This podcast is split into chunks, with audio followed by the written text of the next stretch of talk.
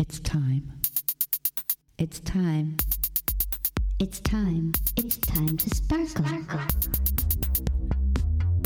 Greetings, citizens of Sparkletown. This is your deputy mayor speaking. Sparkletown is a municipality that intersects and overlaps with the city of Berlin.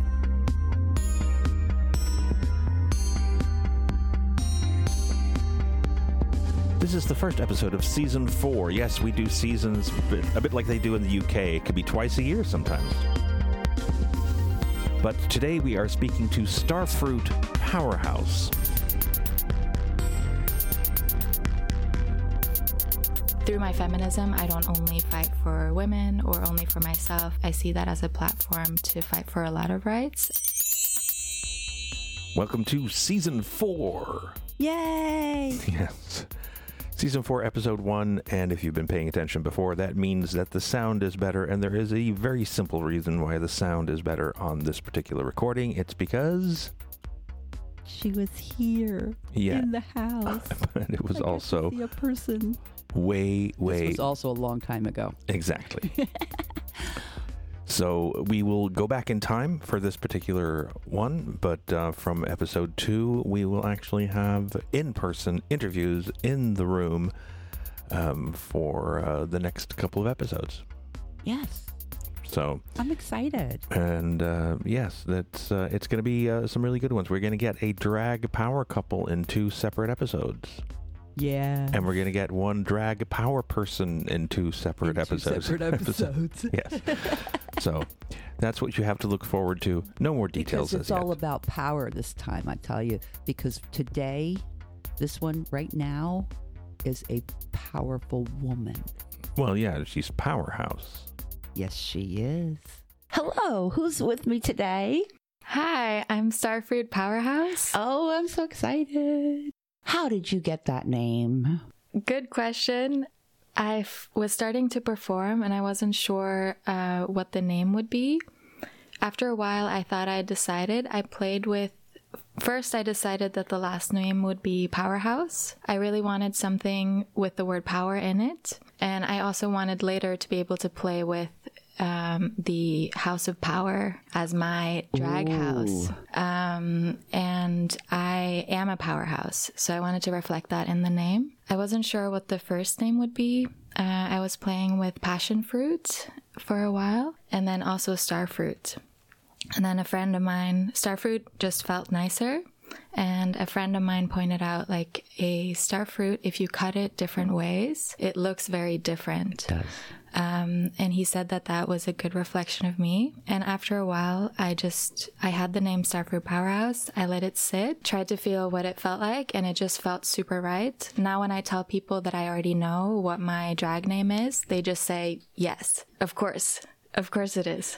Um, and then once I had decided, I did a double check with my tarot cards to see if they said like no or yes. And the first card that I pulled is a bush with little stars as fruits. The second card was the star card.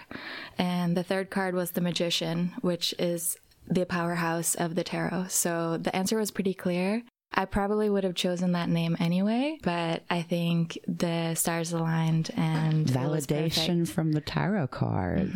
Oh boy. And where are you from originally? I grew up in Norway.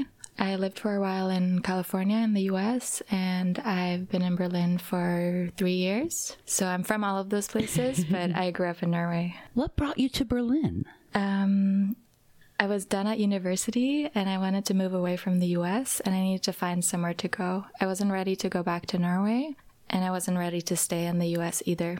So Berlin felt like a good halfway point between California and Europe. It's also a place where it was easy for me to get a job. I have a day job as a software developer and a job in English as well with in a cool city with uh, a lot of people, but it was pretty random. And it was only later that I found out it was a good fit. Hey, how long have you been performing? Are, are you a child performer? Yeah, I think I'm a baby performer, maybe getting into the toddler age. Um, I've been performing s- for 10 months, maybe. Were you ever on a stage as a kid? Uh, as a kid, yes, but after I stopped being a kid, no. As a teenager, I was really shy. Um, as a kid, I was on stage all the time. I always wanted to be in school productions. Me and my best friend were in all of the little plays that we had, uh, and then I went away from it. And I had a lot of issues with public speaking and nerves and being on stage and group attention um, that I've been working on for a long time. And the last few years, I made a lot of progress and I really wanted to perform. I felt like there were a lot of important things to say or things that I wanted to say. And I also think it's super fun. It was a really fun challenge to learn how to to work the stage and manage an audience. I'm still learning, but Facing an audience is hard. Mm-hmm. It's hard enough sitting here facing one person. what brought you to work with the other lab? Right, yeah. I've been performing at the other lab almost exclusively. I went there to see a friend perform at, I think, the second ever other lab. She did this lecture performance where she just had some slides, like a presentation about why she became a feminist. And she just went up and talked about why she became a feminist and what her journey had been like. And I was like, oh my God, I didn't know you could just go up and talk about whatever you want. Like, I can totally do that. I have so much to say. And then she connected me with Marquis de Shada, who runs the other lab, and I had uh, something that I'd been working on that I thought would be a written piece. I'd been working on it for a while, a concept that I thought would be a written piece, but I'm not really a writer, so I wasn't sure how to get it out there. And then I saw this performance, and I realized that it was a spoken stage performance. So I connected with the host of the other lab and then just went on stage and did it. First, I went and ordered a crown, uh, which was very important, I think. Oh, wait a minute. The crown.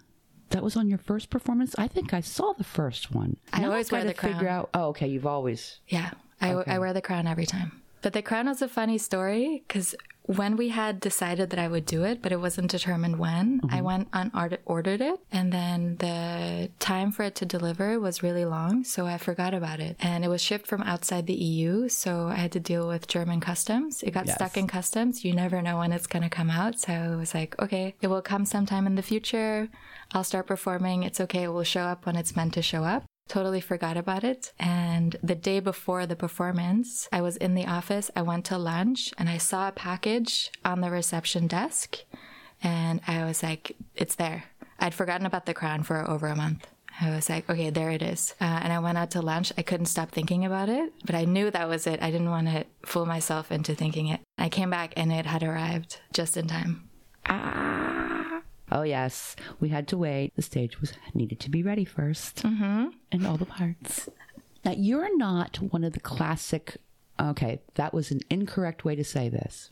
Not a drag queen as the world tends to think of a drag queen. We're not looking at six tons of makeup, three wigs, eight inch heels, and um, two costume changes. What made you choose the more minimal version of your performance artistic aesthetic? Yeah, I don't identify as a drag queen at all. I do use the term drag to explain what I do to people who don't know much about it, but I consider I'm a queen.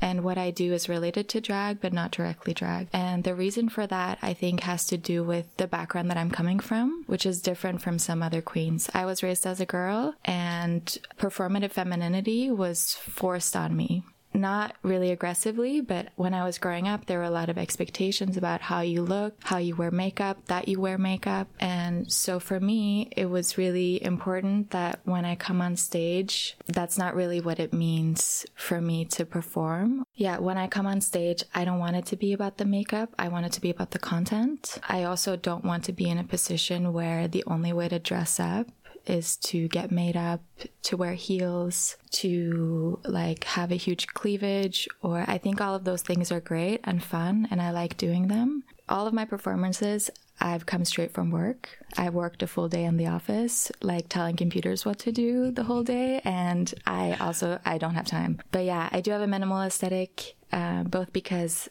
I think it's important for me, um, because it's not really what I'm about and because I'm coming from a different place where performative femininity was forced on me rather than taken away from me, which I think some other queens, that was something that was denied them. It's a different battle for some of the queens. Yeah. So. You do, however, use sparkles when you put your makeup on. Mm-hmm. That part I always notice. Yeah, I love glitter and I I love, you know, beauty and I don't know, aesthetics and stuff like that. I also love makeup and oh, and here we sit today, neither one of us with makeup on. yeah, I don't wear makeup uh, daily or regularly, but I like it for special occasions. I don't want it to be an expectation, and I think it's a shame that for a lot of people in the world it is, both for drag queens and for other people. Mm. I think you should be able to be a queen, to be a woman, to be trans feminine, to be anything you want, and there shouldn't be any rules about like what that means and what you need to look like, what you need to do for that to be the case. And yeah, it's also a matter of time, laziness. Uh, There's no three hours between getting off of work and getting on a stage. oh boy. What has performing taught you about yourself? I think performing has been super interesting and really rewarding. It has taught me, and this whole year in general has taught me that N- can do a lot of stuff. Like, I've done a lot of things that I never expected to be able to do. I never expected to be able to stand on the stage and be able to do a whole performance. Even one year ago, a few months before I started performing, that was that would have been out of the question if someone had told me that that would happen. And now I look back at the year and all the things that I've done, and a lot of them seem unbelievable or kind of amazing to me because they're really new. And then in terms of the content, the performances have been like therapeutic, I would say, or restorative, in that I've been able to let go of a lot of things through my performances and also through other people's reactions. Yeah, I've done a few performances. The first one I did was about my life as a straight woman before I came out. And the second one was about my life as a queer woman after I came out. The third one is about time and space. The fourth one, my favorite one, was about grandmas. And the fifth one was about magic. And I think I've learned a lot about my thoughts on all those topics. We're sitting here discussing a lot of things about feminism, mm-hmm. about women having some control over themselves and what happens in the world around them. Is that where your social issue lies, or do you have others that are more pressing for you? I think feminism is definitely my biggest social issue that I work on and that I care about, but I see that as connected. Through my feminism, I don't only fight for women or only for myself. I I see that as a platform to fight for a lot of rights and an important part of intersectional feminism at least is to consider a lot of different dimensions. Uh, but yeah, I would say that's my biggest social issue also because of my work. You know, I work with a lot of men and I work in a particular kind of environment where it's impossible to get away from from those topics and gender and also a binary version of gender becomes a big topic of my day-to-day life. Oh boy, are you in the middle of the patriarchy at work, mm-hmm. aren't you? Definitely. What do we say to these younger, okay, I was about to say girls. It's not necessarily just the girls. Mm-hmm. Younger folks that are coming up and saying, I have at least a feminine side of me that needs to come and be seen, or I have to face a bunch of non feminine people on a regular basis. What do we say to them in order to let them find out how to pull that power? What do we tell the youngsters who are searching for their own strength in feminine self when they are faced with the world at large with its binary patriarchy and you must be this way? How do we help? I don't know if there's much that we can say. Uh, in my experience, people become comfortable exploring new sides of themselves when they see other people living unapologetically and living authentically and living as their true selves and not really giving a fuck. So I don't know if words will help. I think words can add to it and we can tell people don't listen to those messages or ask questions like what do you actually mean by that or are you sure you mean to say girls What other performance venues interest you at this point? You've been on the other labs stage. Mm-hmm. almost exclusively. Yes, I also did a, a residency at Sounds where I did glitter makeovers as part of the Upgrade Your Look salon, which was super fun for uh, all of September. When is that coming back? I missed it.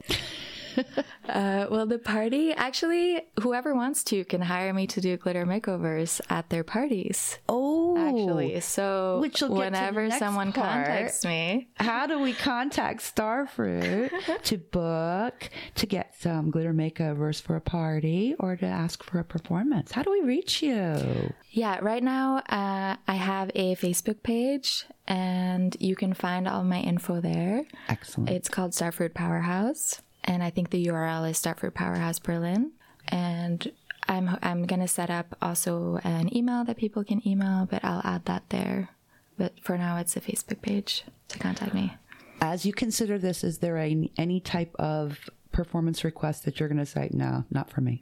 I I think I would be excited by any kind of request. I don't know beforehand what I would say no to. I'll probably say no to some things, but I would love for people to ask me to do new stuff. I'm looking to branch out and I'm looking to try some new events. I also want to try putting together my own event, like a whole night show or a full length show. I think I'm more interested in things that are more about talking less about entertainment. So far, I haven't really done much like dancing, singing, lip syncing, and more of that stuff like shows. So I would be really excited by, you know, more discussion, more talking, maybe some fun concepts, improv.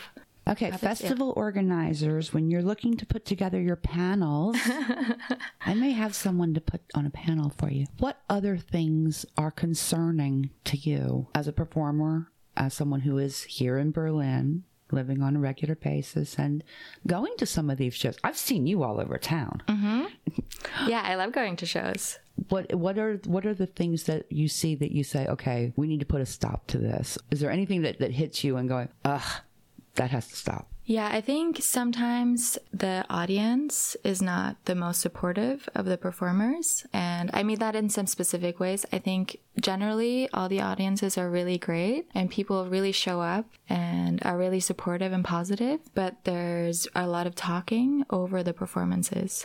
I see that actually as the biggest issue right now. I think it really ruins things for everyone else in the audience. It really throws the performers off and it kind of gets the energy of the event a little bit off. I think it like really depends on the night, how to what extent that happens. I think that's something that I've noticed. I've noticed that in the smaller locations, it's easier to keep their attention because the slightest little whisper and you'll have half the crowd going, hush. Yeah. But in the bigger locations or the more spread out ones, that corner's talking. This group over here has decided something has to be done about the drinks right now. Yeah, and I think it's totally understandable. I've probably done it myself. Uh, I also see sometimes it's the other performers that are like warming up for their performances, or like, so it's natural stuff. It's also just because of the way the bar is laid out or the way that the space works. And people come to hang out with their friends, you know, they want to chat. But yeah, I think I wish that there was a little bit more quiet, at least during the performance. Six times a night in five minute bursts, you can keep your mouth shut and watch the show. Yeah, exactly. And why did you even, you know, you were there to see the show, you paid to get in. I'm also like, you're ruining, you're ruining your experience. Indeed. Seriously, though, thank you. Thank you for the spoken word pieces. Thank you for sharing parts of yourself. Because when you get on that stage, you're baring your soul. Yeah, exactly. you. Thanks so much for this podcast. This has been so much fun. And exactly, I'm all about speaking truth to continue doing that. This is one of the most soft spoken people you are ever going to meet, but strong. She has faced an awful lot. Now, this was recorded, what, a year and a half ago now? No, I think a year. A year, only yeah, a year. only a year. It is possible. Now, Starfruit went on to start her own queer comedy show, Standing Out, over at the Cake Club. But now she's in early retirement on the Scandinavian Riviera. that is true. We are saying goodbye. Berlin is waving goodbye to Starfruit Powerhouse. sad face. So we are posting this way too late. Way too. There's a lot of reasons why this waited, but we're good now. Yes, we, we're caught up. It was a little bit short. So, Well, I'm just saying it was a little bit short uh, for our shows, but that's fine. It's a little bit of a slow start into season four. It will get longer eventually. oh boy, will it get longer? That's one of the power ones that's coming up has to have two episodes of their own. Right. So I'm really going to uh, do my best to let these um, shows be up and edited so that they're up once a week in the for, in the next couple of days. We'll give it a shot. We've got a lot of things happening ourselves. Yeah, as long as no big job uh, tumbles in that uh, we need to make money, then um, I, I'm counting on every Monday for the next couple of weeks.